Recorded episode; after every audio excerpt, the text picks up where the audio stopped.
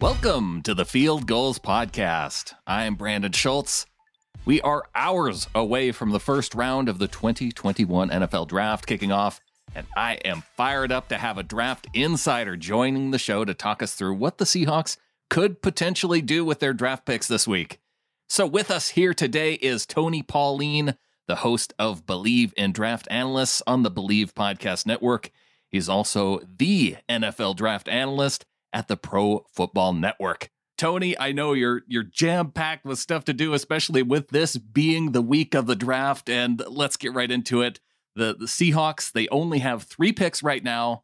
I don't know if they're going to finish with three picks. What's the likelihood that we see the Seahawks trade out of that pick at number fifty six?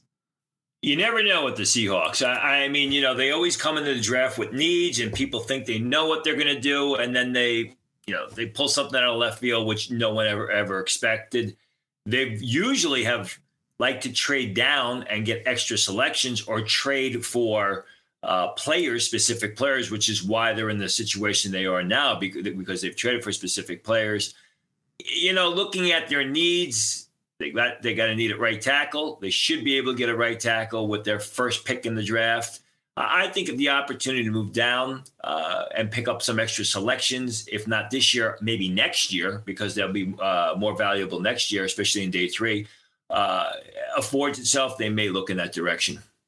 And I can see the I, the thinking about accumulating more picks, but I also, gosh, if there is the guy that you want at number fifty six, and and you're I would rather my team hit on a, a, guy at 56 than trade down and take, you know, two or three shots at later rounds where there maybe there's some uncertainty. Completely agree with you. I, I mean, people, uh, I'm in New York and people were mad at the uh, Jets for trading Sam Darnold because they felt that they could have, you know, uh, traded away that second selection for a haul of picks. Well, what does that mean? What does that do? I mean, if, if your team, if you're an organization that can't develop players, a haul of picks means absolutely nothing. So I absolutely agree with you you know, is it better to have three or four solid players or one player that you believe can be really, really good? So, uh, absolutely, you know, you, you you basically the extra picks in a lot of a lot of cases or a lot of instances is like kicking the can down the road. You eventually got to take a, take a player, take the player that you think uh, you can develop into a starter. But I also think that there's some some risk and that's associated maybe with this draft especially and with three picks, you know, will that make a team like the Seahawks more risk averse or or should it make them more open to taking a risk? You know, I I've listened to you say that a guy like Walker Little, the tackle out of Stanford, you know, he could slip down out of the uh, on the draft board, a guy who was projected in the top 15. You know, if they see a guy like him falling to them in the second round, you know, do they take a risk on a guy like him who hasn't been playing a whole lot of football? He opted out last year that that just seems like there's some risk there. Well, there is. Uh, you know, same thing with a guy like Spencer Brown, who I think would be a real good uh, selection for them if he's there uh, at the bottom of round two. Fits the need at right tackle. He's a little bit taller than what they usually like, but they like athletic uh, blockers. And Spencer Brown, you know, is an athletic blocker who projects the right tackle, who had terrific game film in 2019. Northern Iowa postponed their season or delayed their season, I should say, to the spring. Brown decided not to play in the spring, was at the Senior Bowl, had his moments at the Senior Bowl, but also had some up and ups and downs. So, I, I mean, there's always risk uh, with players in the draft. You never know what you're going to get. I think in certain cases this year, more so than other years, but you know, you, you deal the hand that was dealt to you. Well, and part of the risk aversion, I'm thinking back to last year where they take Darrell Taylor in the second round. Yeah. They trade up to get him and then he doesn't play at all in the 2020 season. And i can just i can see them looking at that and saying man we can't go back to back years and picking a guy who isn't even going to play this year either. It's a tough spot to be in i think and having only three picks it uh, i think there's just that much more emphasis on getting this first one right. Yeah I, I mean you know taking a defensive lineman in the second round that never plays is nothing new to the uh, Seattle Seahawks. People remember Malik McDowell, right? And now you're, you're talking about Darrell Taylor. But you know, Taylor's the injury issues prior to what happened last year and the downside with Taylor were well known before they selected him. They drafted him like Malik McDowell because he had a great amount of upside potential, which if hit on, you would have hit you would have hit a home run doesn't didn't happen with McDowell. Who knows if it's going to happen with Taylor? It doesn't look so good. But yeah, I would agree with you. I, I mean, it's like anything.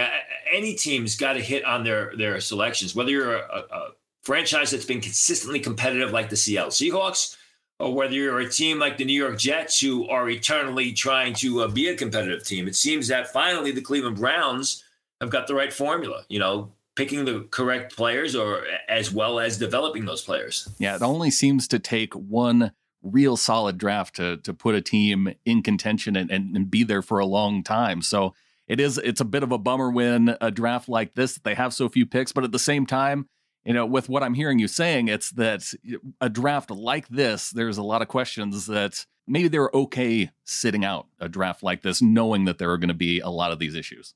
Yeah, I mean, there's good talent in the first round. There's a lot of good talent in, the, in day two. But I, I, mean, if you had to pick and choose a draft of the last 10 to 15 years, and I dare say the next 10 years, where you want to be a little void of selections, this would be the one. You mentioned Spencer Brown. Are there any other players who just scream Seahawks to you so loudly that Pete Carroll and John Schneider, you know, they'll they'll want to target and say that we can't make it out of the draft without getting this guy? I don't think. I, mean, I like Jackson Carman uh, from Clemson in the third round, but I, I, don't know that he's type their type of player. You know, as you get in the late third round, even in the fourth round with one of, with the, their uh, their fourth round pick, James Hudson of Cincinnati and Adrian Ealey, I think of Oklahoma would be a good choice for them if he's available in the fourth round. Stone Forsythe, another big right tackle prospect that's athletic. If he's there in the fourth round, I, I think is a guy that. Uh, you know, uh, you know, they would consider uh, a Trey Hill, a center from Georgia, in the fourth round. I think it is someone else relatively athletic, has some knee issues, uh, will be on the sidelines for a while, but you know, somebody that two or three years down the road could be a real good starting center in the league. So it definitely sounds like you're leaning offensive line for the Seahawks. Yeah, uh, as I always do. I mean, it, it, seems every year that they are in need of offensive line. Every every year, every, everybody projects them to take offensive linemen in the draft, and they never do. Which that's typical. we got Damien Lewis last year. They they they hit on one. Ah, okay. There you go. yeah, it's it's something that well, I think in every draft you want to go hard either offensive line, defensive line I guess we're seeing a team like the Kansas City Chiefs who is just going hard in free agency just to rebuild their entire offensive line. Do you think, based on what Russell Wilson's comments were early this offseason, have they done enough then? I, you know, I don't think so. Uh, but then they're, you know, they were up against it in, in uh, on the cap. I think they made a good trade for Gabe Jackson. I absolutely think that was a step in the right direction. I mean, Jackson was uh, about to be cast off, and he is a good player. So he doesn't have a lot of tread left on the tire, but offensive linemen, especially guards, tend to last a little bit longer. Um, but I, I, think it's the edges, especially the right tackle position, that really need to needed to be shored up. I, I think the the Jackson trade made a lot of sense because of the type of player he is. He comes in, and because of the need, comes in. He, he's now the uh, starter. Um, but again, you know, when you're taking players that people don't project, and when you're bypassing need, and you're taking uh, the Jordyn Brooks of the world and the kid from TCU that they took a couple of years ago, and even Darren Taylor. What eventually happened, Darrell Taylor, I should say.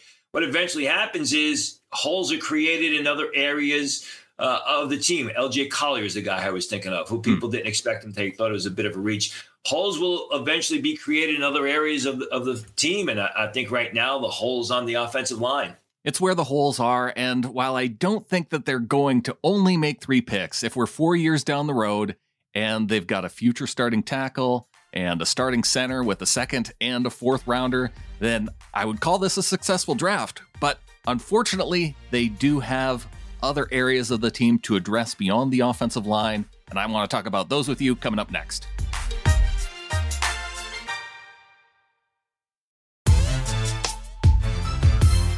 Talking to Tony Pauline, NFL draft analyst at the Pro Football Network, also of the Believe in Draft Analyst podcasts. Moving over to the defensive side of the ball, I want to focus on corner because losing Shaquill Griffin is probably the most significant loss of the offseason. And I know they signed Ahkello Witherspoon, but man, if if they could find a guy who could come in and in his rookie season do what Shaquill Griffin was able to do his rookie year, I just I think that that would make a lot more difference for this year than maybe signing an offensive lineman would.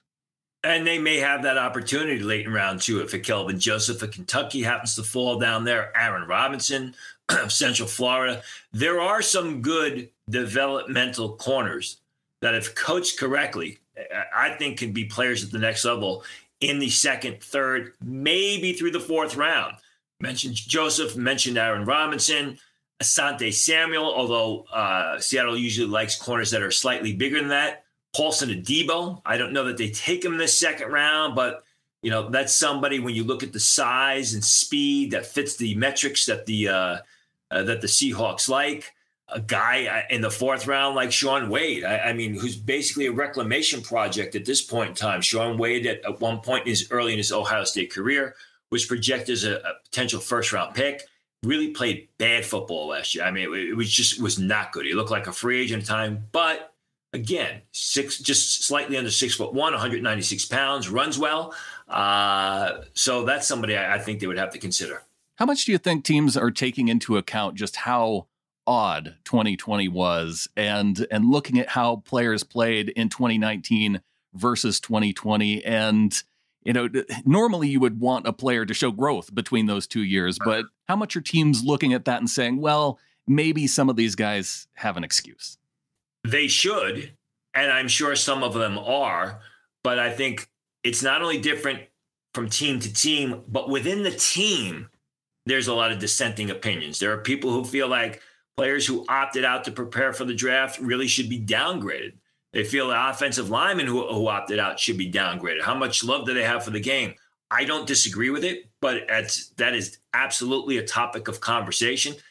You know, I think, in my opinion, you got to look at it on a case by case basis. You can't blame a guy like a Penei Sewell, played in the Pac 12, uh, conference that, you know, couldn't seem to get its act together they were canceling the season and then they may played and then there was pressure then they started the season in november and then it was a week to week basis and you didn't know if you were playing every saturday some teams played only four games i think arizona state played four games you can't blame a guy like that you know for uh, opting out a guy like caleb farley from uh, virginia tech you got to ask why did you opt out when your conference the acc started on time you know you were a good not a great cornerback at virginia tech you know, there was a lot of room for improvement. We really feel you should have played. So there's no one straight answer for that. And, I think uh, I, I think it will be a topic of conversation in war rooms. So you mentioned how the Seahawks they they like to do things often that we don't expect. If we're thinking corner, if we're thinking offensive line, either center or tackle, uh, who is a player who may slip to the end of the second round? And well, I guess I shouldn't even phrase it that way because oftentimes, if it's a guy slipping, it's not the guy who's slipping that they're going after. It's a guy that they're, you know, they just have their sights set on. And I, am trying to think of, you know, outside of those positions, who's a guy that might be in that range that they just they have their sights set on, and it would be a surprise in terms of a, a position group that they're going after. Yeah, I, I mean, they really don't need a receiver with Tyler Lockett, uh, uh you know, DK Metcalf there. Maybe they could use a third receiver. So if a highly rated receiver, Tylan, uh, Tylan Wallace of Oklahoma State, a D'Wayne Eskridge of, of Western Michigan, a real speedster is there. Uh, I, I, think maybe they could draft, they would take a guy like that to round out, uh, you know, their, their three receiver set. Well, and how about a guy who would fit in on special teams too, in terms of a return guy and a punt return guy? You know, they've had Tyler Lockett in that spot last year. Uh, DJ Reed filled in in that spot, you know, with Lockett kind of getting up there in age and, you know, admittingly saying that he's lost maybe a half a step or so. So a guy on special teams who has that kind of speed that maybe Lockett did coming out of college like D'Wayne Eskridge or Tylan Wallace. I yeah. mean, D'Wayne Eskridge of Western Michigan ran in the four threes at, at his pro day. He plays to the four threes. He's incredibly fast. He was uncoverable at this during Senior Bowl practices, although he only practiced for two days. And he projects as a kick returner. Same thing with Tylan Wallace, although he's more of a punt returner at the next level. Decent speed, but very quick, knows how to how to create yardage and make defenders miss. So I think both of those guys I mentioned, you know, project well as not only receivers but return specialists. Yeah, and you interviewed Eskridge here recently, right? We had an interview with him, and I would highly recommend people uh, go back and listen to that interview. He was a very forthright guy. There were some, I don't want to say difficult uh, topics, but why uh, he didn't go to a bigger school, and he, he, talked about grades and academics and things like that. Uh, forthright with us. He also said, you know, he's got a history of playing cornerback in the past, and he's more than ready to uh, you know, play cornerback or be on the field in the defensive secondary if a team at the next level needs him to be. And he also mentioned that he's more than happy or he's almost excited to line up as a return specialist. Yeah, a little small for a Pete Carroll cornerback, but uh, I, I, like the the idea that he's willing to do that. So I, I, wanted to ask you too. You were a Jets season ticket holder. You mentioned the Jets earlier. Uh, the Jets end up with the Seahawks 23rd pick this year. So I think Seahawks fans are going to be watching to see what the Jets sure. do with that pick as a Seahawks fan, are we going to look at that and and just be like disappointed that we're we're missing out on that selection versus having Jamal Adams on our team? According to my mock draft, I'm going to say no because all the top offensive tackles, which which is a Jets need, especially right tackle, which is what the Jets have in common with the Seahawks. I think all the top offensive tackles will be off the board. I, I, mean, if you're looking for a bigger corner, I believe Caleb Farley of uh, Virginia Tech is still going to be on the board. But besides what we mentioned, what I mentioned previously about opting out, he now has a back issue. Uh, maybe Greg Newsome, although 23 is a little bit earlier. I, you know, I don't think so. I, I, think I've always thought that Jamal Adams was a terrific player.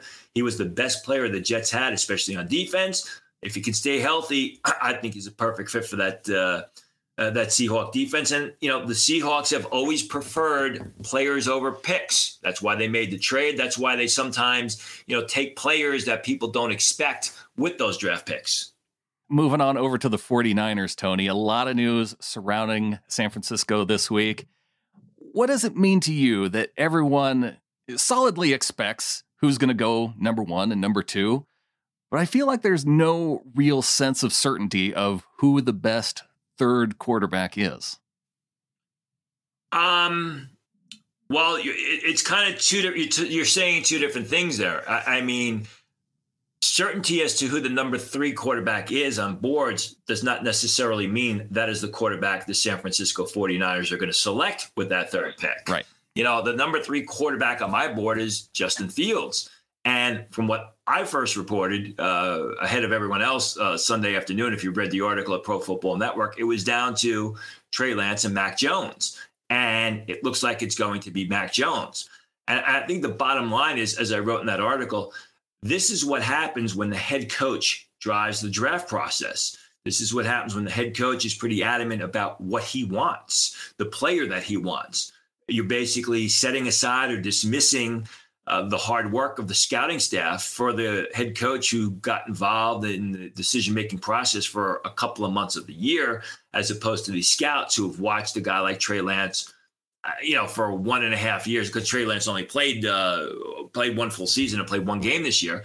Uh, but, but I, I think it's the end result of number one, a head coach driving the draft process, and I think it's also the end result of what we've seen the past twenty years quarterbacks being overdrafted, which is why Seattle Seahawk fans, you know, should should be thankful every day or get on their knees and pray every day, whichever one you prefer, because you got a great quarterback in the third round. You you know you didn't take a quarterback uh, a round and a half earlier than he was supposed to go. Yeah, it's uh, it's something that I think we've talked about. Well, we've had the opportunity to talk a lot about this offseason with Russ making you know those uh, those four, his agent putting those four teams out there earlier this offseason. So uh, there was a lot of talk around that. And I, I thought that, gosh, it would have to have taken, well, even if they wait until next year, Tony, I feel like it would have to take, I don't know, like an Eric Dickerson level trade package to move a franchise quarterback in the middle of his career. Well, is he in the middle of his career or is he towards the end of his career? You, you know, what, what you're saying makes sense. But despite the fact that quarterback is the most important position on the field, we found out, you know, with Matt Stafford, we found out with Jared Goff, with Carson Wentz, with uh, you know Jimmy Garoppolo. Quarterback is also seems to be the most disposable position on the field, which is a complete contradiction. But that's you know that's the way it is. And again, I go back to uh, you know, when the coach drives the, uh, the, the draft process. I think Seattle is a different situation altogether. It was a uh, conflict of personalities. We'll see if they'll, they'll they are able to smooth that out over the course of the next year.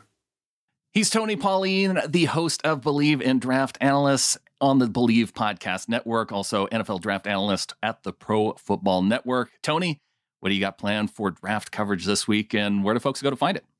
Oh, come to Pro Football. We'll have uh, one final uh, podcast on the Believe Podcast Network, network with Chris and myself uh, coming up. We'll go over a couple teams' draft boards and what I'm hearing. As far as Pro Football Network, there'll be more things going on than you can handle if you are happen to be in Cleveland. We are having two lunch events at Lago East Bank, which is right near the Loft uh, Loft Hotel, which is right down the road from where the uh, the draft is being held on Thursday and Friday. Uh, we will have uh, live analysis of all the picks Thursday and Friday. Uh, we'll have a lot of stuff. And most importantly for Seahawks fans, especially since you don't have any high picks, well, we will have 700. There are 700 scouting reports up on the site already. So you can get information on all the players that the Seahawks select and those that they sign after the draft as undrafted free agents. Yeah, and you guys go deep on that too. So, yes, even if the Seahawks pick someone that we haven't talked about, you guys have got it covered on your website. There you go. Exactly. A big thanks once again to Tony Pauline, the host of Believe in Draft Analysts on the Believe Podcast Network. A big day for the Seahawks on Wednesday as John Schneider and Pete Carroll met with the media for the first time since the end of the 2020 season. I'm going to try and have some highlights of that press conference up for you on Thursday's podcast. It is a big week for the show.